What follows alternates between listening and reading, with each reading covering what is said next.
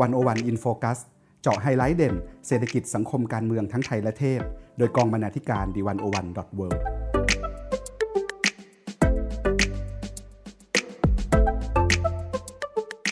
สวัสดีครับ ขอต้อนรับคุณผู้ฟังเข้าสู่รายการ 101 In Focus สัปดาห์นี้ ผมวิโรธสุพิสาร พร้อมกับคุณธิติมีแต้ม และคุณพันธวัฒน์เศรษฐวิไลเป็นผู้ดำเนินรายการครับ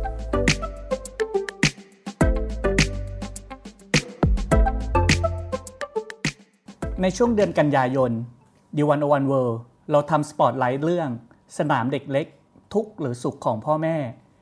เราทำประเด็นที่ชวนท่านผู้อ่านตั้งคำถามสำคัญ ถึงเรื่องพัฒนาการที่เหมาะสมสำหรับเด็กปฐมวัย เรื่องการสอบเข้าป .1 และประเด็นสำคัญในพรบการพัฒนาการเด็กปฐมวัย ที่มีผลบังคับใช้เมื่อเดือนเมษายนที่ผ่านมา เราได้สัมภาษณ์ผู้เชี่ยวชาญเกี่ยวกับเด็กปฐมวัยหลายท่าน ไม่ว่าจะเป็นครูหวาน ธิดาพิทักษ์สินสุข ผู้เชี่ยวชาญด้านการศึกษาปฐมวัย และกรรมการบริหารสมาคมอนุบาลศึกษาแห่งประเทศไทยนายแพทย์ประเสริฐผลิตผลการพิมพ์ จิตแพทย์และนักเขียน ดร วิรชาติกิเลนทอง คณะบดีคณะการศึกษาปฐมวัย และผู้อำนวยการสถาบันเพื่อการประเมินและออกแบบนโยบาย มหาวิทยาลัยหอการค้าไทยครูเมลิสายอดมนดบ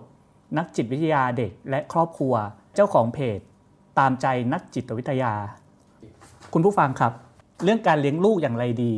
เป็นคำถามที่ครูเมย์ถูกถามเป็นระดับต้นๆ ที่ถามเข้ามาในเพจตามใจนักจิตวิทยา ซึ่งคุณทิติได้สัมภาษณ์กับครูเมลิสาในประเด็นนี้ครูเมย์มีคำตอบเกี่ยวกับเรื่องการเลี้ยงลูกที่เหมาะสม สมวัยกับพัฒนาการเด็กปฐมวัยอย่างไรบ้างครับ คุณทิติ ครับ สวัสดีครับครูเมย์ได้เล่าถึงความสำคัญของการพัฒนาเด็กปฐมวัยไว้อย่างน่าสนใจนะครับ ครูเมย์เริ่มจากว่า มีคนกล่าวว่ามนุษย์เราเนี่ยเกิดเร็วเกินไป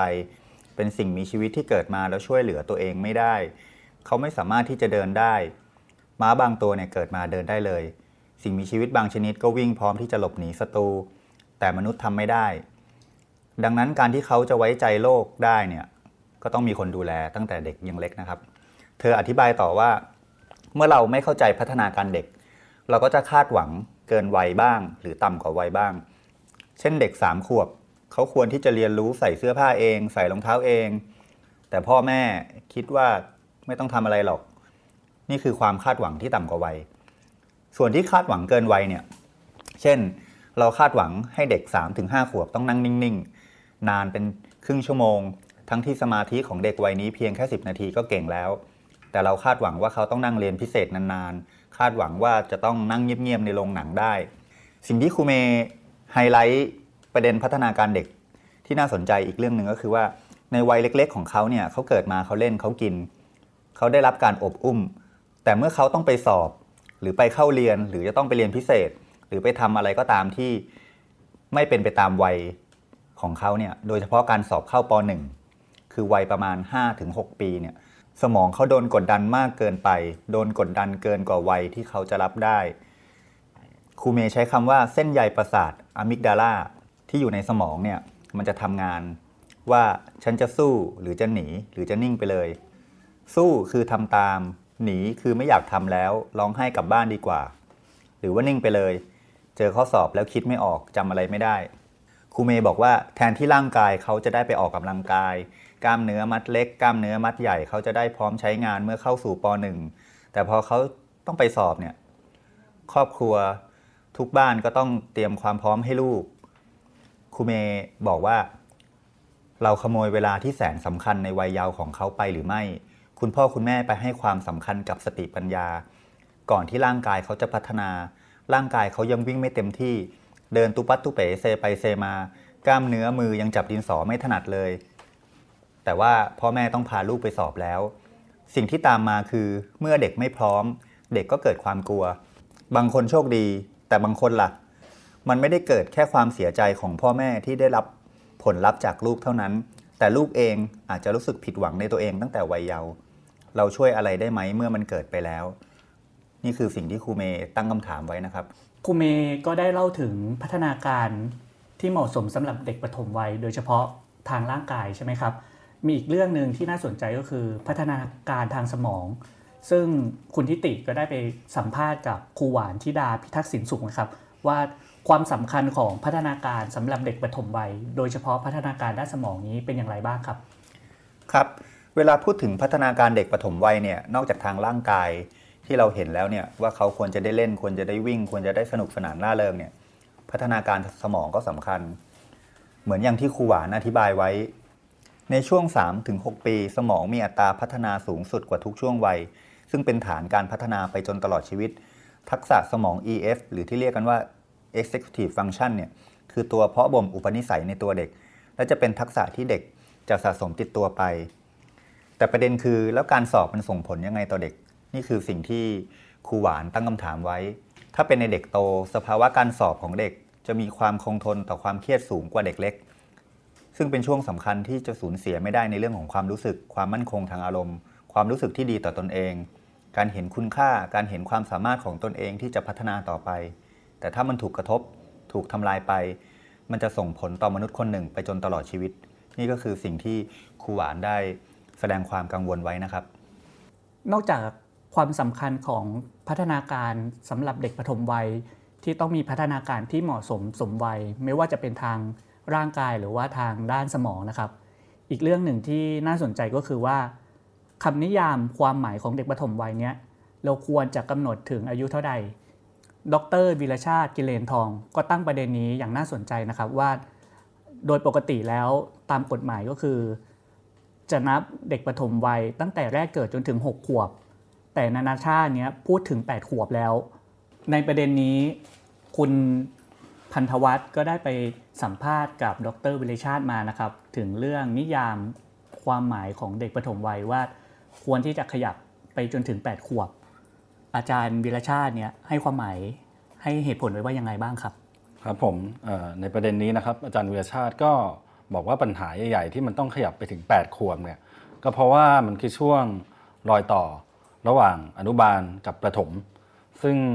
ประเด็นนี้เนี่ยก็มีนักวิชาการพูดถึงมากขึ้นเรื่อยๆ ในช่วง 4-5 ปีที่ผ่านมานะครับ ทีนี้จากประสบการณ์ของอาจารย์วิรชาติเนี่ยแกก็พบว่าถ้าดูในแค่ในระดับอนุบาล แกก็เห็นว่าแนวทางการเรียนการสอนเนี่ยเริ่มชัดเจนขึ้นล้วรวมถึงผู้ปกครองก็เริ่มมีความรู้ความเข้าใจมากขึ้นในช่วงหลายปีที่ผ่านมา โดยเฉพาะกลุ่มพ่อแม่พ่อแม่ที่เป็นชนชั้นกลางนะครับ ที่พยายามแสวงหาการเรียนรู้ที่เป็น active learning เน้นการลงมือทำการทำกิจกรรมมากกว่าการเรียนอ่านเขียนโดยตรง แต่ในทางกลับกันเนี่ยพอลูกจะเข้าประถมปุ๊บจบอนุบาลเนี่ยเขาบอกว่ามันจะเป็นช็อคที่ใหญ่มากเมื่อเทียบกับวัยของเด็กนะครับ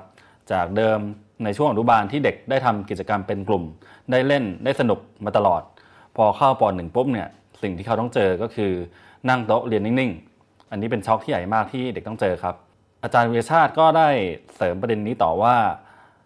เอาเข้าจริงเนี่ยประเด็นนี้ในช่วงรอยต่อที่ว่านี้เนี่ยเป็นความท้าทายประเด็นที่ว่าจะสอบหรือไม่สอบข้าปหนึ่งด้วยซ้ำนะครับ เพราะตราบใดที่นิยามในพรบ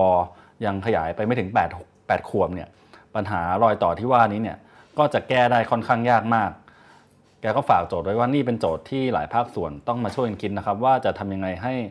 รอยต่อตรงนี้เนี่ย เป็นรอยต่อเป็นการเปลี่ยนผ่านที่สมูทแล้วก็เหมาะสมสำหรับเด็กจริง ๆ พูดง่ายๆ แกบอกว่า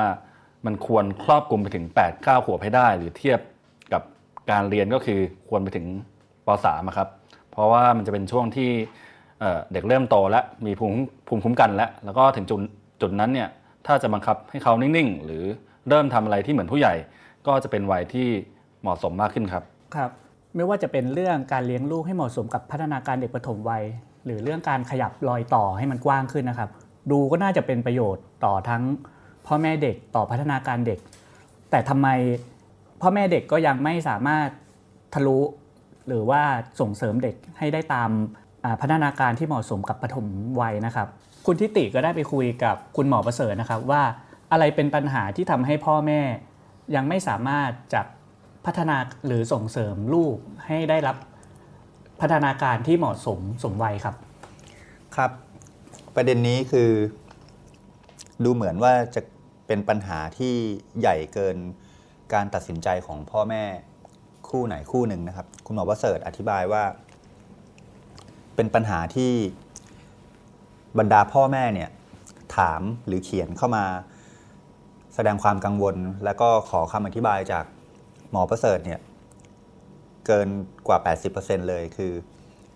เป็นปัญหาที่พ่อแม่ต้องพาลูกเข้าโรงเรียน ตั้งแต่เตรียมอนุบาลตั้งแต่สองขวบ เนื่องมาจากความกังวลว่าลูกจะต้องจากบ้านจากพ่อแม่ทั้งที่ยังเล็กเกินไป แต่ก็ไม่มีช้อยอะไรที่ดีกว่า ให้เขาต้องทำแบบนั้น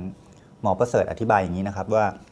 เด็กอายุ3ขวบเนี่ยยังไม่ได้เข้าสู่ระบบการศึกษาเต็มรูปแบบ แต่ทุกคนจำเป็นต้องทำด้วยสาเหตุใหญ่ ๆ คือ 1. ตนเองต้องไปทำงานหมายถึงพ่อแม่นะครับ ไม่มีเวลาดูลูกเอง 2. คุณภาพปู่ย่าตายายไม่ดีพอ 3. คุณภาพพี่เลี้ยงไม่ดีพอและ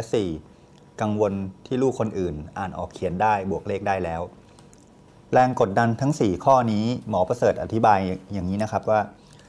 ทำให้เกือบทุกบ้านจำเป็นต้องส่งลูกไปเรียนเตรียมอนุบาลตั้งแต่ก่อน3ขวบ และเมื่อตัดสินใจไปแล้วสิ่งที่เกิดขึ้นคือ 1. ความเครียดจากระบบสอบคัดเลือกเตรียมเข้าอนุบาล หรืออาจไม่ถึงกับสอบ แต่มีการคัดเลือกคัดสรรคัดตัว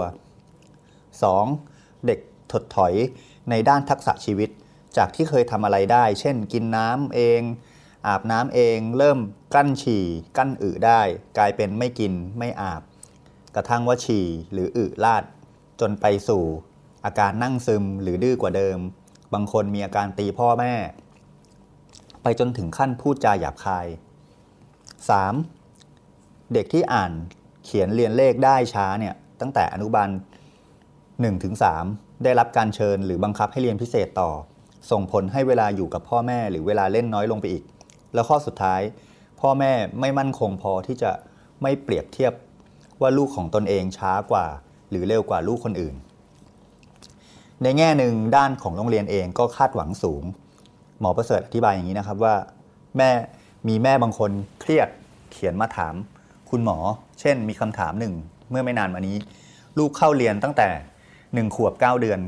ตอนนี้ไม่สามารถทำตามคำสั่งหรือเข้าร่วมกลุ่มกับใครได้ จนอายุ2ขวบ 2 เดือน ครูที่โรงเรียนให้ไปโรงพยาบาล อีกคำถามหนึ่งคือ ลูกอายุ5ขวบ เขียนตามเส้นประได้ แต่เขียนบนกระดาษเปล่าเองไม่ได้ ครูกดดันแม่ทุกวันตอนไปรับที่โรงเรียน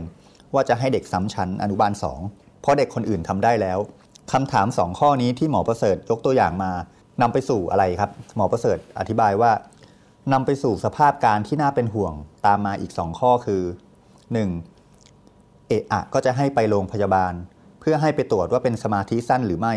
มันเท่ากับว่าเราตีตราเด็กเร็วมาก หรือไปเพิ่มภาระให้แก่จิตแพทย์เด็กเร็วมาก หมอประเสริฐอธิบายว่าการตีตาเด็กเป็นเรื่องใหญ่นะครับ อย่ามาพูดว่าการไปพบจิตแพทย์เป็นเรื่องปกติ มันไม่ปกติ และอย่าไปฟังว่าการไปพบจิตแพทย์มีแต่เรื่องที่ดี มันไม่ดีและที่ไม่ดีมากๆ คือ ประวัติของเด็กจะถูกบันทึกบนฐานข้อมูลออนไลน์ ซึ่งเป็นไปได้ว่าอาจจะมีการระบุประวัติความเจ็บป่วย หรือจิตเวชในบัตรประชาชนแบบ smart card ทั้งทั้งที่ลูกของคุณยังเล็ก รวมทั้งนักศึกษาที่แห่กันมารักษาโรคซึมเศร้า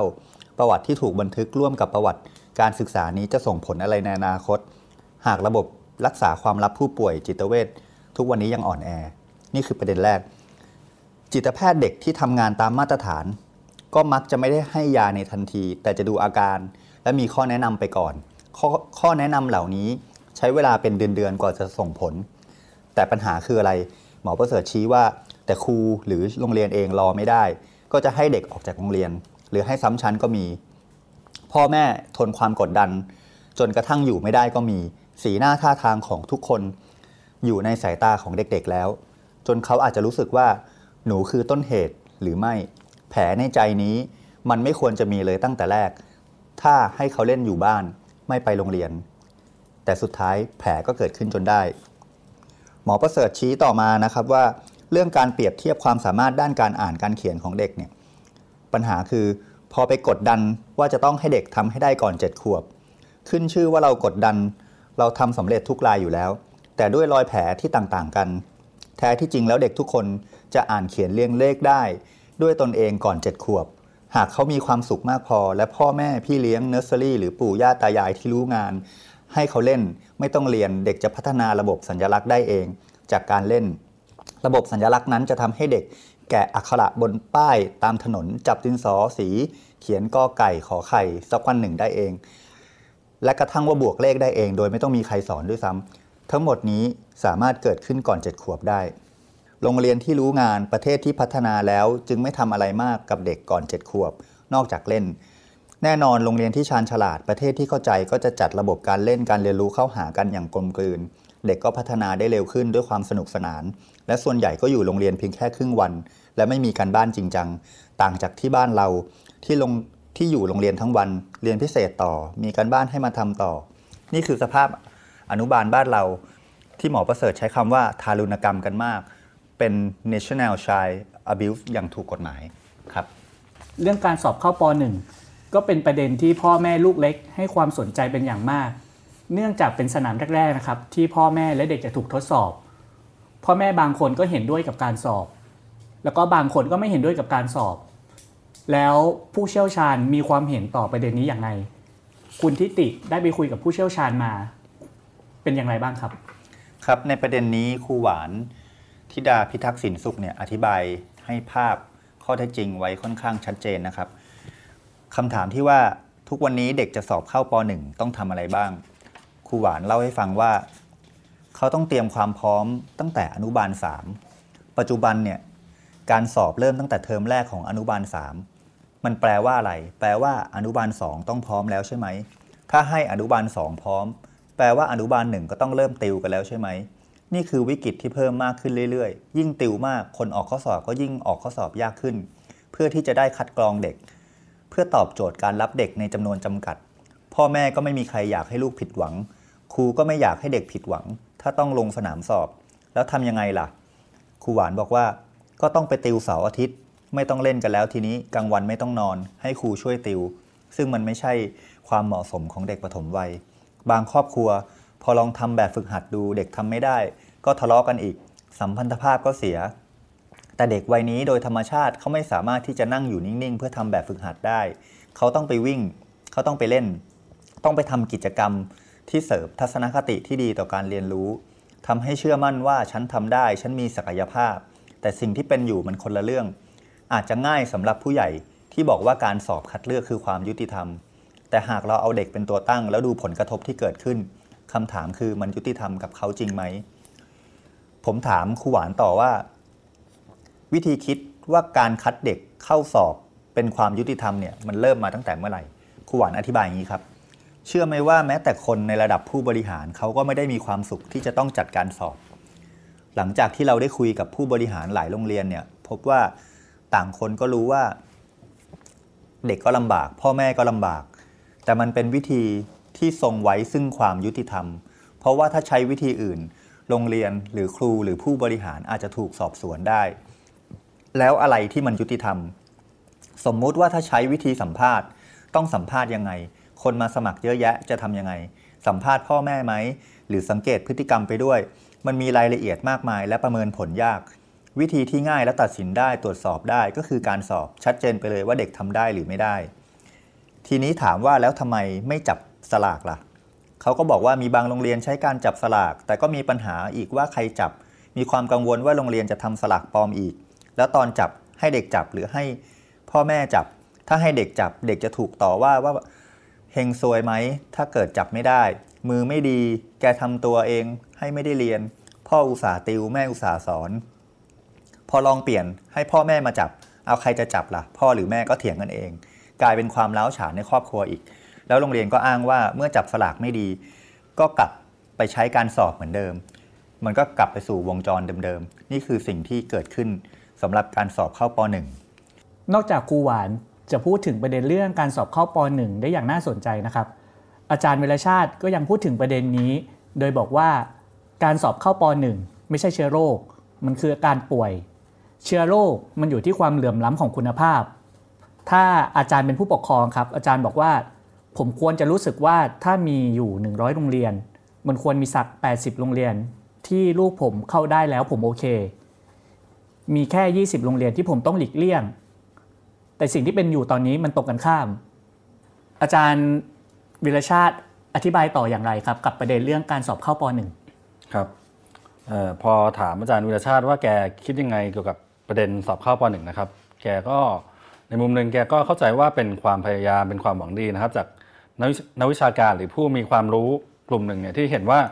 การศึกษาปฐมวัยในประเทศไทยเนี่ยมันค่อนข้างออกไปในทิศทางที่เร่งให้เด็กทำอะไรอย่างเป็นรูปแบบมากเกินไปนะ ทีนี้อาจารย์วิรชาติก็เสริมอีกว่าตามความเข้าใจของเขาเนี่ยทุกวันนี้อย่างที่ทุกคนก็น่าจะรู้กันก็คือว่าเด็กต้องไปแข่งขันกันสอบเข้าป .1 โดยเฉพาะนะครับในโรงเรียนดัง ๆ ทีนี้เนี่ยการยกเลิกการสอบเนี่ยก็น่าจะมีจุดประสงค์อย่างก็เพื่อที่จะเข้าไปในโรงเรียนดัง ๆ อย่างที่ว่าเนี่ยครับซึ่งอาจารย์แกก็บอกว่า เออมันก็เป็นความพยายามที่ดีนะ แต่ไม่แน่ใจว่าจะเป็นการแก้ปัญหาได้ทั้งหมดหรือเปล่า เพราะว่าปัญหาเนี่ยมันไม่ได้อยู่ที่การสอบอย่างเดียว อย่างที่คุณวิโรธเกริ่นไปนะครับ ว่าอาจารย์วิชาติบอกว่าการสอบข้าป .1 ไม่ใช่ไม่ใช่เชื้อโรค แต่มันคืออาการป่วย เชื้อโรคที่แท้จริงเนี่ยมันอยู่ที่ความเหลื่อมล้ำของคุณภาพเลย เหลื่อมล้ำมันยังไง แกก็บอกว่าคุณภาพเนี่ยมันต่างกันมาก ตั้งแต่เรื่องวิชาการเรื่องการดูแลเอาใจใส่เด็ก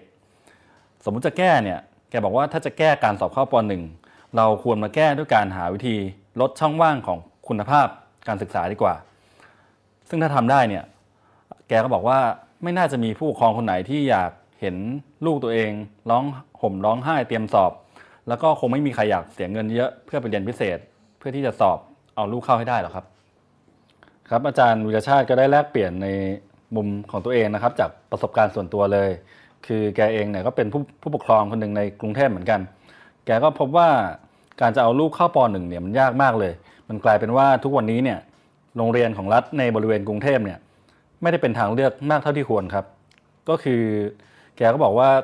ไม่ใช่ว่าโรงเรียนเอกชนไม่ดีนะครับที่เป็นแบบนี้แต่ว่าก็ดีที่เขามีทางเลือกให้ปกครอง แต่มันน่าเศร้าอย่างหนึ่งตรงที่ว่า โรงเรียนของรัฐที่คนสนใจสนใจจะไปเรียนเนี่ยกลับมีอยู่ไม่กี่ที่เอง เช่น โรงเรียนสาธิตต่าง ซึ่งเอาเข้าจริงแล้วเนี่ยแกก็มองว่าโรงเรียนเหล่านี้แหละ ที่คนไปสอบแข่งขันกันเยอะแล้วก็มีบทบาทสำคัญในการสร้างหลักการการศึกษาของประเทศนี้นะครับ ถ้าสมมติเราจะบอกว่าการสอบข้าป .1 ผิดเนี่ยแกก็มองว่าโรงเรียนกลุ่มนี้นี่แหละคือคนที่กำลังทำผิดที่สุดครับผมคุณผู้ฟังครับหนึ่งเรื่องใหญ่หนึ่งเรื่องสำคัญที่เกี่ยวกับเรื่องพัฒนาการเด็กปฐมวัย ก็คือเมื่อเดือนเมษาที่ผ่านมาครับ ประเทศไทยก็เพิ่งมีพรบ การพัฒนาเด็กปฐมวัย ซึ่งความคาดหวังของพรบนี้ก็คือ เป็นเครื่องมือในการดูแลและพัฒนาทั้งทางร่างกาย จิตใจ วินัยอารมณ์ สังคม และสติปัญญาของเด็กปฐมวัย รวมไปถึงเรื่องการส่งเสริมการเรียนรู้ และการเตรียมความพร้อมให้แก่เด็กปฐมวัย ในช่วงรอยต่อ ก่อนอนุบาลจนถึงระดับปฐมศึกษาอย่างเหมาะสมพรบฉบับนี้จะสามารถทำได้ตามที่คาดหวังไว้หรือไม่ อะไรคือประเด็นสำคัญ ที่เราควรติดตามจากพรบฉบับนี้ จากที่คุณทิติได้คุยกับผู้เชี่ยวชาญครับ ผู้เชี่ยวชาญเขามองพรบฉบับนี้อย่างไรบ้างครับ ครับครูหวานธิดาพิทักษ์บุญสินสุขเนี่ยอธิบายถึงที่มาที่ไปในการผลักดัน พระราชบัญญัติการพัฒนาเด็กปฐมวัยไว้อย่างน่าสนใจ ซึ่งตัวครูหวานเองก็เป็นหนึ่งในผู้ผลักดันให้เกิดเป็นรูปธรรมด้วยนะครับ แต่ว่ามันเริ่มอย่างนี้ครับครูหวานอธิบายว่า เด็กช่วงวัยนี้เป็นวัยเซนซิทีฟพีเรียดสมองของเขาไวต่อการถูกกระทบได้ง่าย ถ้ามองในในระดับประเทศนะครับ วิกฤตคืออะไร เรื่องแรกคือมันมีเรื่องของเทคโนโลยีจอภาพเข้ามาเกี่ยวข้องเยอะ ซึ่งสวนทางกับการเรียนรู้ของเด็กปฐมวัย คือการเรียนรู้ผ่านการเล่น การลงมือทำการกระตุ้นการใช้ประสาทสัมผัส เพื่อไปกระตุ้นสมอง เป็นช่วงวัยที่ความคิดสร้างสรรค์พัฒนาสูงมาก แต่เราเห็นว่าเด็กอยู่กับเทคโนโลยีมากเกินไป พัฒนาพัฒนาการบางด้านเนี่ยกับเริ่มถดถอย เช่น การปฏิสัมพันธ์กับผู้คนหรือการมีวินัย เรื่องที่ 2 คือการเร่งเรียน การเร่งเขียน การเร่งอ่าน เวลาเราพูดถึงพัฒนาการเด็ก มันต้องพัฒนาทุกด้าน แต่ปรากฏว่าปัญหาจากการเร่งเรียนเนี่ยและการเจอกันบ้านที่ยากขึ้น หรือการสอบเนี่ยหรือว่าต้องติวพิเศษเนี่ยครูหวานบอกว่า ภาวะของการทำร้ายเด็ก ผู้ปกครองมองว่ากลางวันหนูไม่ต้องนอน เพราะว่าหนูจะต้องติวหนังสือ มันเป็นภาวะที่กดดัน สมองของเด็กที่เจอภาวะแบบนี้ จะอยู่กับความเครียดระยะยาว และสมองจะถูกทำลาย เรื่องที่ 3 ที่สมาคมอนุบาลได้ศึกษาไว้คือปัญหาการสอนภาษา รวมถึงภาษาต่างประเทศที่มันผิดวิธี การสอนให้ฟังคลิป การให้ท่องคำศัพท์ สะกดคำแทนการสอนภาษาที่สนุกสนาน มีความหมายต่อเด็กอย่างเป็นธรรมชาติ มันคือการเอาเวลาช่วงที่เป็นพรามไทม์ของชีวิตมนุษย์เนี่ยไปใช้ไม่ถูกเรื่องถูกราวทำให้เด็กเจอปัญหา ด้านพัฒนาการทางภาษา โดยเฉพาะภาษาแม่ซึ่งเป็นต้นทุนภาษาที่มนุษย์เอาไว้คิดเนี่ยเกิดความผิดพลาด เรื่องที่ 4 ที่เป็นวิกฤตคือเรื่องวินัย ปัญหาที่ครูหวานพบและอธิบายคือสมัยนี้ความเข้มแข็งของครอบครัวลดลง พ่อแม่มีเวลาคุณภาพกับลูกน้อยลง อีกทั้งขาดความรู้ความถูกต้องในการสร้างวินัย เมื่อมีลูกน้อยเด็กจึงถูกตามใจมากเกินไป บางบ้านพอเอาเด็กไม่อยู่ก็ตี นี่เป็นวิกฤตครอบครัวที่ส่งผลถึงเด็กในเรื่องการกำกับตัวเอง ต้องฝึกฝนให้เด็กรู้ว่าอะไรควรทำหรือไม่ควรทำทีนี้ครูหวานอธิบายไปในภาพของตัวกฎหมายนะครับว่า เราจะเห็นว่าในรัฐธรรมนูญปี 2560 เนี้ยได้พูดถึงการพัฒนาเด็กเล็กไว้ ซึ่งมีคำว่าวินัยด้วย แสดงว่าวินัยเป็นปัญหาระดับชาติ จนต้องเน้นย้ำว่าต้องพัฒนาเด็กตั้งแต่ปฐมวัยนั่นเอง เมื่อปฐมวัยเผชิญวิกฤต ถ้าไม่มีพระราชบัญญัติการพัฒนาเด็กปฐมวัยมาปกป้องคุ้มครองเด็ก หรือทำให้เด็กสามารถพัฒนาไปได้อย่างถูกวิธี ก็จะทำให้เป็นผลเสียต่อทรัพยากรบุคคลของประเทศในอนาคต นี่คือที่มาของการผลักดันอย่างเป็นรูปธรรมให้เกิดพระราชบัญญัติการพัฒนาเด็กปฐมวัยนี้ขึ้นมาครับ คุณทิติครับครูหวานได้อธิบายต่อถึง จะทำอย่างไรให้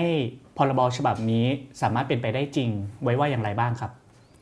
ครูหวานอธิบายอย่างนี้ครับว่าที่ผ่านมาเราพบว่ามีกฎหมายจำนวนมากที่ไม่ได้นำไปสู่การปฏิบัติอย่างมีประสิทธิภาพ เพราะฉะนั้นเพราะฉะนั้นในพระราชบัญญัตินี้กำหนดไว้ในหมวดที่ 2 ว่า จะต้องมีคณะกรรมการนโยบายการพัฒนาเด็กปฐมวัยขึ้นมา ซึ่งเป็นคณะกรรมการระดับชาติ และเป็นเรื่องที่เกี่ยวข้องกับ 4 กระทรวงหลักด้วยกัน คือ กระทรวงศึกษาธิการ กระทรวงสาธารณสุข กระทรวงมหาดไทย และกระทรวงพัฒนาสังคมและความมั่นคงของมนุษย์ กระทรวงนี้ต้องทำงานบูรณาการและประสานกันพรบที่จะจะนำไปสู่แผนปฏิบัติการของหน่วยงานที่เกี่ยวข้องกับการปฏิรูปการศึกษา โดยเฉพาะช่วงปฐมวัยเนี่ยจะทำยังไงไม่ให้ต่างคนต่างทำงานบางอย่างซ้ำซ้อนกันมีช่องโหว่หรือไม่มีใครทำก็ต้องอาศัยคณะกรรมการนี้ตามพรบนี้ ซึ่งกำหนดว่าจะต้องเป็นนายกรัฐมนตรี หรือรองนายกที่ได้รับมอบหมาย แล้วในคณะกรรมการก็ประกอบไปด้วยรัฐมนตรีจาก 4 กระทรวงหลักที่ว่า แล้วก็ยังมีกรรมการผู้ทรงคุณวุฒิอีกหลายด้าน โดยมีสำนักสำนักงานเลขาธิการสภาการศึกษาทำหน้าที่เป็นเลขาของคณะคณะกรรมการนโยบายนี้ด้วย ตัวคณะกรรมการนโยบายจึงมีความสำคัญ เพราะว่าจะต้องผลักดันให้แผนปฏิบัติการเกิดการปฏิบัติ อย่างเป็นรูปธรรมพรบก็จะมีความเข้มแข็งและศักดิ์สิทธิ์ขึ้นมา ทีนี้ จากที่ครูหวานอธิบายนะครับ มันก็จะเกิดคำถามว่า แล้วพรบตัวเนี้ยเพิ่งประกาศใช้ไปไม่นานเนี่ยถ้าบังคับใช้ไม่ได้จริงหน่วยงานหรือบุคลากรไม่ปฏิบัติตามคณะกรรมการไม่ปฏิบัติตามนโยบายเนี่ยจะเกิดบทลงโทษอะไรไหม เพราะว่าตัวพรบเนี่ยไม่ได้มีบทลงโทษชัดเจน ในตัวพรบนี้นะครับมาตรา 22 เนี่ยอธิบายว่าให้คณะกรรมการติดตามในหน่วยงาน ของรัฐ หรือองค์กรปกครองส่วนท้องถิ่น ซึ่งมีหน้าที่ปฏิบัติการตามแผนพัฒนาเด็กปฐมวัย หรือภาคเอกชนที่ได้รับมอบหมาย ให้ดำเนินการตามแผนพัฒนาเด็กปฐมวัย ปฏิบัติหรือดำเนินการตามแผนพัฒนาเด็กปฐมวัย ในกรณีที่มีการไม่ปฏิบัติหรือดำเนินการตามแผนดังกล่าวเนี่ยก็ให้คณะกรรมการแจ้งให้หน่วยงานรัฐ องค์กรปกครองส่วนท้องถิ่น หรือภาคเอกชน แล้วแต่กรณี แก้ไขหรือยับยั้ง การกระทำที่ไม่เป็นไปตามแผนพัฒนาเด็กปฐมวัย ภายในเวลาที่คณะกรรมการกำหนด เมื่อพ้นกำหนดเวลาดังกล่าวแล้ว หากยังไม่มีการปฏิบัติ หรือดำเนินการให้ถูกต้องครบถ้วน ก็ให้คณะกรรมการมีหนังสือแจ้ง ผู้ซึ่งมีอำนาจกำกับดูแลทราบ พร้อมด้วยเหตุผลเพื่อพิจารณาดำเนินการตามหน้าที่และอำนาจต่อไป นี่ก็คือเป็นกรอบคร่าวๆ ที่พรบให้อำนาจไว้นะครับว่าจะดำเนินการอย่างไร ถ้าเกิดไม่มีการปฏิบัติการตาม พรบฉบับนี้ พรบฉบับนี้ก็ดูเหมือนว่า จะเป็นเครื่องมือสำคัญในการส่งเสริมพัฒนาการเด็กปฐมวัยนะครับ แต่ในทางปฏิบัติจริงแล้ว พรบนี้จะประสบความสำเร็จหรือไม่ อาจจะต้องใช้เวลาเป็นเครื่องตัดสินนะครับ โดยเฉพาะคณะเมื่อเราให้คณะกรรมการได้ลองทำงาน แล้วก็มีการจัดตั้งคณะกรรมการขึ้นมานะครับ นอกจากที่เราจะหวังพึ่งกับตัวพรบนี้แล้ว ผู้เชี่ยวชาญได้ชี้แนะได้พูดถึงทางออกเกี่ยวกับเรื่องการส่งเสริมพัฒนาการเด็กปฐมวัยอย่างไรบ้าง คุณพันธวัฒน์ครับ อาจารย์วิรชาติได้พูดถึงประเด็นนี้ไว้ว่าอย่างไรบ้างนะครับ ครับผมก็อาจารย์วิรชาติเนี่ยจริงๆ แกเป็นนักเศรษฐศาสตร์นะครับ แต่ว่าก็เพิ่งมาสนใจเรื่องการพัฒนาเด็กปฐมวัยในช่วงไม่กี่ปีมานี้เอง โดยโครงการหนึ่งที่ถือว่าเป็นโครงการที่น่าสนใจแล้วก็น่าจะแบบจุดประกายจุดประจุดประกายให้ หลาย ๆ คนเห็นแนวทางในการพัฒนาการศึกษาปฐมวัยได้เนี่ยก็คือโครงการที่ชื่อว่า Rise Thailand นะครับ Rise สะกดว่า R I E C E นะครับ หรือชื่อเต็มก็คือโครงการลดความเหลื่อมล้ำด้วยการศึกษาปฐมวัยที่มีคุณภาพนะครับ แนวทางและจุดประสงค์ของโครงการนี้เนี่ยก็คือการเอาหลักสูตรที่ชื่อว่า High Scope นะครับมาส่งเสริมศูนย์พัฒนาเด็กเล็กในจังหวัดมหาสารคามและก็กาฬสินนะครับจำนวน 40กว่าแห่ง แล้วก็ขณะนี้ก็กำลังจะขยายไปสู่พื้นที่จังหวัดอื่นๆนะครับ โดยหลักสูตรไฮสโคปเนี่ยก็เป็นหลักสูตรที่แกเอามาจากต่างประเทศอีกทีหนึ่งอันนี้เดี๋ยวจะเท้าความนิดนึงนะครับ ว่าไอโครงการนี้เนี่ยอยู่ๆมันเกิดขึ้นมาได้ไง แล้วก็อาจารย์วิรชาติเนี่ยแกนำแนวคิดนี้มาจากไหน แกบอกว่า จุดที่ทำให้หันมาสนใจเรื่องการพัฒนาเด็กปฐมวัยเนี่ย แล้วก็แกก็เคลมด้วยว่ามันเป็นการพยายามลดความเหลื่อมล้ำนะครับ แกอ้างอิงจากงานวิจัยของ นักเศรษฐศาสตร์รางวัลโนเบลที่ชื่อว่าเจมส์เจเฮกแมนที่บอกว่าการการพัฒนาเด็กปฐมวัยเนี่ยมันคุ้มค่านะขณะเดียวกันก็ยังสามารถลดความเหลื่อมล้ำได้ในระยะยาว ถ้าเราสามารถช่วยกันให้คนทุกกลุ่มสามารถเข้าถึงการศึกษาปฐมวัยที่มีคุณภาพใกล้เคียงกัน โดยโครงการที่อาจารย์เจมเจเฮกแมนทำนะครับ ชื่อว่า p e r r y p r e s c h o o l ทำขึ้นที่อเมริกา ก็หลักๆก็คือสอน ด็กปฐมวัยภายใต้หลักสูตรที่ชื่อว่า High Scope ซึ่งอาจารย์วิรชาติเนี่ยก็เอามาปรับใช้กับไลฟ์ไทยแลนด์หัวใจสำคัญของหลักหลักสูตร High Scope เนะครับมันมีอยู่ 3 ปัจจัยหลักๆ ด้วยกัน ซึ่งอันนี้แกก็พูดในเชิงปฏิบัติเลยนะครับ ว่าแกเอามาใช้ไงบ้าง แกบอกว่าหัวใจของมันเนี่ยก็คือ 1 ก็คือ plan 2ก็คือ do 3 ก็คือรีวิวพูดง่ายคือเออเวลาเด็กจะทำอะไรก็ตามเนี่ยเวลาเข้ามาโรงเรียน คุณครูจะมีหน้าที่ส่งเสริมให้เด็กทำทั้ง 3 อย่างนี้ครับ plan plan ก็คือวางแผนนะครับ คือก่อนจะทำอะไรเนี่ยต้องวางแผนก่อน ในกิจกรรมหลักๆ จะมี 1 ชั่วโมงให้เด็กได้วางแผน วางแผนอะไรก็คือวางวางแผนการเล่นครับ ยังยึดเป็น play base อยู่ จะเล่นอะไรเล่นยังไง เช่น ต่อไม้ต่อไม้บล็อก ต่อยังไงต่อเป็นรูปอะไร ขั้นตอนต่อมาก็คือดู ก็คือไปทำตามแผนที่วางไว้ครับ พอทำเสร็จก็จะมีข้อตกลงว่าเด็กต้องเก็บของเล่นเอง แล้วก็สุดท้ายก็ปิดท้ายด้วยข้อที่ 3 ก็คือการรีวิว ให้เขาเอามารีวิว ทบทวนการเล่นของเขาให้เพื่อนฟัง ใน 3 ขั้นตอนที่ว่ามาเนี่ยครับคือแกบอกว่าหัวใจสำคัญก็คือจะเน้นเรื่องการปฏิสัมพันธ์มาก โดยมีตัวช่วยที่สำคัญก็คือคุณครู ครูเนี่ยต้องมีปฏิสัมพันธ์กับเด็ก ช่วยคุยกับเด็ก ว่าตกลงจะทำอะไรจะวาดอะไร ระดับคำถามเนี่ยก็ขึ้นอยู่กับอายุของเด็ก ซึ่งตรงนี้ก็จะช่วยให้เด็กได้ทักษะทางภาษาด้วยนะครับ ทีนี้ จากเดิมที่เราคุ้นเคยกันว่าหน้าที่ครูเนี่ยต้องสอนนะแกบอกว่าหน้าที่ในหลักสูตรนี้เนี่ยก็คือต้องเปลี่ยนวิธีคิดใหม่ ครูเนี่ยต้องเข้าไปเล่นกับเด็ก ไปไกด์เด็กเป็นเสมือนโค้ดครับมากกว่านั่งสอนหรือยืนสอนอยู่หน้ากระดาน ครับนอกจากที่อาจารย์วิรชาติจะพูดถึงทางออกเกี่ยวกับเรื่องพัฒนาการสำหรับเด็กแล้วนะครับ อาจารย์ยังได้พูดถึงทางออกเกี่ยวกับเรื่องรอยต่อระหว่างเด็ก อนุบาลมาเด็กประถมนะครับ อาจารย์วิรชาตินี้ได้พูดถึงประเด็นนี้อย่างไรบ้างนะครับ คุณพันธวัฒน์ครับออนอกจากหลักสูตรไฮสโคปที่แกนำมาปรับใช้แล้วก็ทดลองในหลายโรงเรียนนะครับ แกก็เสนอต่อไปว่าจากปัญหาที่แกพบว่าเออมันมีช่วงรอยต่อที่ใหญ่พอสมควรระหว่างอนุบาลกับประถมเนี่ยเราจะแก้ตรงนี้ยังไง แกบอกว่าทางออกหนึ่งที่พบจากการทำโครงการ RIECE Thailand เนี่ยก็คือ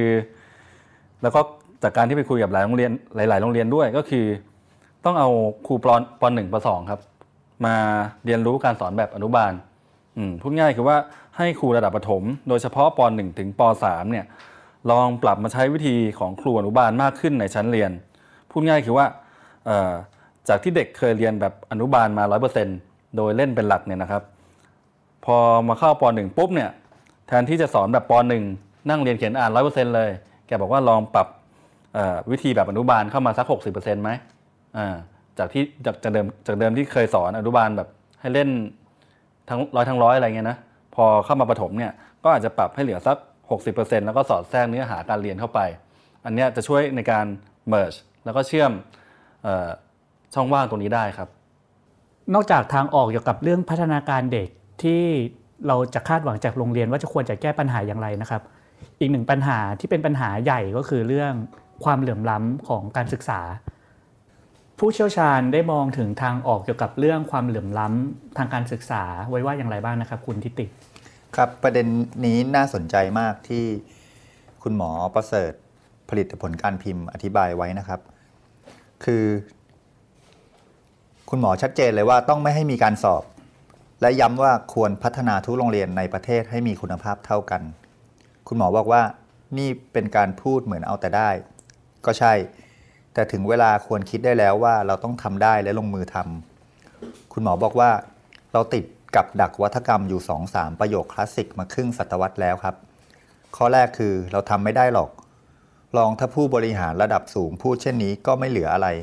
ไม่ต้องทำงานทำการกันพอดี คุณหมอบอกว่า อย่ามาพูดว่าทำไม่ได้ เรื่องจริงคือเราไม่ยอมทำด้วยสาเหตุทั้งที่พูดได้และพูดไม่ได้ ที่พูดได้คือ มีหลายระบบ ได้ประโยชน์จากระบบการสอบเข้าป .1 และจากสภาพที่โรงเรียนมีคุณภาพไม่เท่าเทียมกัน หลายคนยินดีปล่อยให้ประเทศ มีสภาพที่มีโรงเรียนคุณภาพอยู่ แค่ 10 โรงเรียนที่เป็นคุณภาพสูง แต่ปล่อยให้โรงเรียนที่เหลืออยู่ในสภาพที่พอดูได้ ส่วนบ้านนอกนั้นดูไม่ได้เลย แม้แต่อาหารกลางวันก็ยังเป็นเรื่องได้เรื่อยๆ วัฒกรรมที่ 2 เราไม่มีเงิน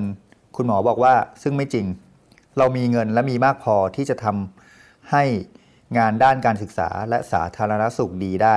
คำถามคือเงินอยู่ไหนมากกว่า หรือเราปล่อยให้ผู้บริหารระดับสูงใช้เงินภาษาอะไร ถึงพูดว่าไม่มีเงินได้ทุกๆ ปีมาครึ่งศตวรรษ ดูจำนวนครูจำนวนแพทย์จำนวนด็อกเตอร์จำนวนผู้บริหารระดับสูง แต่ละคนกินเงินเดือนและค่าตอบแทนพิเศษเท่าไหร่ รุ่นต่อรุ่น แต่พูดว่าไม่มีเงินส่งต่อกันมาเรื่อยๆ ได้อย่างไร ถึงเวลาที่เราไม่ควรเชื่อประโยคนี้แล้ว คุณหมอประเสริฐชี้ว่า เรามีเงินและมีมากพอที่จะลองผิดลองถูกกับระบอบประชาธิปไตยด้วย นั่นคือเรามีเงินมากพอที่จะเลือกตั้ง และเลือกตั้งท้องถิ่น อย่างซ้ำแล้วซ้ำเล่าจนกว่าท้องถิ่นจะเติบโตและทำงานเป็น สิ่งเหล่านี้นำมาสู่วัฒกรรมที่ 3 คืออบตหรือองค์การบริหารตำบลเนี่ยทำเป็นแค่สร้างถนนและตึก คำปรามาสนี่จริง เช่นว่าเราบ้านนอกทำงานไม่เป็น แต่เพราะนี่คือการเริ่มต้นของพัฒนาการ หลายสิบปีที่ผ่านมาเรายังไม่ได้เริ่มเลย ทุกอย่างต้องผ่านผู้ว่าและส่วนกลาง แต่เรื่องไม่สำคัญค่อยให้ส่วนท้องถิ่นทำจะว่าไปการจัดการตนเองของส่วนท้องถิ่น ก็ยังเป็นระดับทารกอยู่เลย แต่ทารกพัฒนาได้ส่วนท้องถิ่นก็ต้องพัฒนาได้ และเมื่อส่วนท้องถิ่นพัฒนาได้ เราจึงวนไปที่คำพูดว่าเราทำไม่ได้ในตอนต้น ก็คือเราไม่สามารถพัฒนาโรงเรียนให้มีคุณภาพเท่ากันได้ แต่แท้ที่จริงแล้วเราทำได้ครับ ถ้าต้องการโรงเรียนอนุบาลและประถมควรมีคุณภาพทัดเทียมกันทั่วประเทศ และใกล้บ้านด้วย เราจะไม่มีวันทำได้ถ้าปล่อยให้ส่วนกลางทำแต่เราจะทำได้แน่นอนเมื่อปล่อยให้อำนาจการจัดการและเงิน ให้ส่วนท้องถิ่นทำลำพังทรัพยากรธรรมชาติรอบโรงเรียน ทุกโรงเรียนในชนบทก็กินขาดแล้ว โรงเรียนในเมือง โรงเรียนทางเลือกชั้นดี ก็ไม่สู้โรงเรียนตามชนบทในแง่ทรัพยากรธรรมชาติ วิสัยทัศน์ที่ชัดเจนคือเราเปลี่ยนโรงเรียนอนุบาลทั่วประเทศ ให้เป็นโรงเรียนทางเลือกชั้นดีได้ จะใช้ศัพท์ว่าโรงเรียนเตรียมความพร้อมหรือโรงเรียนบูรณาการอะไรก็แล้วแต่ แต่พูดชัดๆคือ เราทำทุกโรงเรียน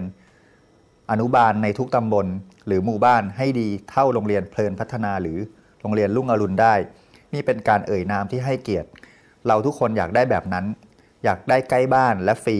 อย่าลืมนะครับว่าสองโรงเรียนนั้นพาเด็กออกมาทำนา ทุกปีด้วยงบประมาณที่ไม่น้อย แต่ทั้งทุ่งนาควาย ขี้โคลน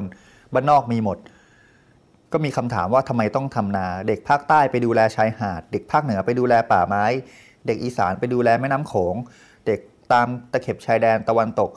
เรียนแบบโรงเรียนอนุบาลนานาชาติได้เลยด้วยซ้ำความหมายของโรงเรียนอนุบาลชั้นดีในศตวรรษที่ 21 เนี่ย คุณหมอประเสริฐบอกว่าคุณภาพไม่ได้อยู่บนฐานของการอ่านออกเขียนได้อีกต่อไปแล้ว แต่อยู่บนฐานการเรียนรู้ประเด็นสุขภาพ เศรษฐศาสตร์ สิ่งแวดล้อม ความเป็นพลเมือง ทักษะชีวิต ด้านไอทีตัวชี้วัดของโรงเรียนที่มีคุณภาพเปลี่ยนไปแล้ว เราไม่ต้องการการเร่งเรียนวิชาการ เราต้องการโรงเรียนเตรียมความพร้อมชั้นหนึ่งในทุกท้องที่ครับ เพราะฉะนั้นที่เราคุยกันมาตั้งแต่ช่วงต้นว่าเรามีพระราชบัญญัติการพัฒนาเด็กปฐมวัยอย่างไรก็แล้วแต่เนี่ยคุณหมอประเสริฐทิ้งท้ายประเด็นนี้ไว้อย่างน่าสนใจมากครับ คุณหมอบอกว่าเรามีกฎหมายมากมาย แต่อะไรอะไรก็ยังเหมือนเดิม ที่เห็นการเปลี่ยนแปลงจริง ๆ มีแค่ 2 เรื่องครับ 1. กฎหมายประกันสังคม และกฎหมายหลักประกันสุขภาพทั่วหน้า เรียกว่าคนจนเงยหน้าอ้าปากได้ งบครัวเรือนลดหวบ แต่ อย่างอื่น ผมก็เสียณแล้ว ก็ไม่เห็นมีอะไรเปลี่ยนแปลง กฎหมายฉบับนี้ก็เหมือนกันจะถูกแปรรูปหรือขึ้นหิ้งไว้ ก็ไม่รู้เพราะผลกระทบต่อประชาชนนั้นไม่ทันใจมากพอที่ประชาชนจะลุกขึ้นปกป้องสิทธิของตัวเอง อย่างเช่น ลูกจ้างประกันสังคม และผู้ป่วยหลักประกัน ลุกขึ้นสู้เองอย่างที่ผ่านมา คุณหมอประเสริฐบอกว่า เวลาพูดถึงประเด็นเรื่องการศึกษาเนี่ย พ่อแม่ผู้ปกครองยังไม่ได้ลุกขึ้นตะโกนมากพอเพื่อช่วยผลักดันกฎหมายฉบับนี้ เราไม่ต้องการการสอบเข้าป .1 เราไม่ต้องการการเร่งเรียนในปฐมวัย เราอยากได้โรงเรียนเตรียมความพร้อมดีๆ ทั่วราชอาณาจักรและฟรี ยังมีความจำเป็นที่ฝ่ายประชาชนและลูกหลานกำลังทนทุกข์ระทม และถูกการศึกษาทำร้ายต้องพร้อมใจกันลุกขึ้นประท้วงและตะโกน เมื่อผู้บริหารระดับสูงไม่ทำอะไร และทำอะไรที่ผิดทิศผิดทางและไม่เข้าท่า พูดง่ายๆ ว่าถ้าโรงเรียนที่ดีไม่มาเอง เราก็ต้องสู้ และเวลาก็มีจำกัดก่อนที่โรงเรียนทางเลือกชั้นดี ที่เป็นอยู่จะเริ่มกลายสภาพไปมากกว่านี้ คือแม้แต่ชนชั้นกลางก็ไม่อาจเอื้อมถึงอีกต่อไป นี่คือประเด็นที่คุณหมอประเสริฐทิ้งไว้และน่าสนใจครับ ครับและนี่คือรายการวันโอวันอินโฟกัสสัปดาห์นี้ ที่ว่าด้วยเรื่องพัฒนาการของเด็กปฐมวัย ซึ่งอยู่ในซีรีส์เรื่องสนามเด็กเล็ก ทุกหรือสุขของพ่อแม่ วันนี้ ผมวิโรธพร้อมด้วยคุณทิติและคุณพทวัฒน์ขอลาไปก่อน สวัสดีครับ สวัสดีครับ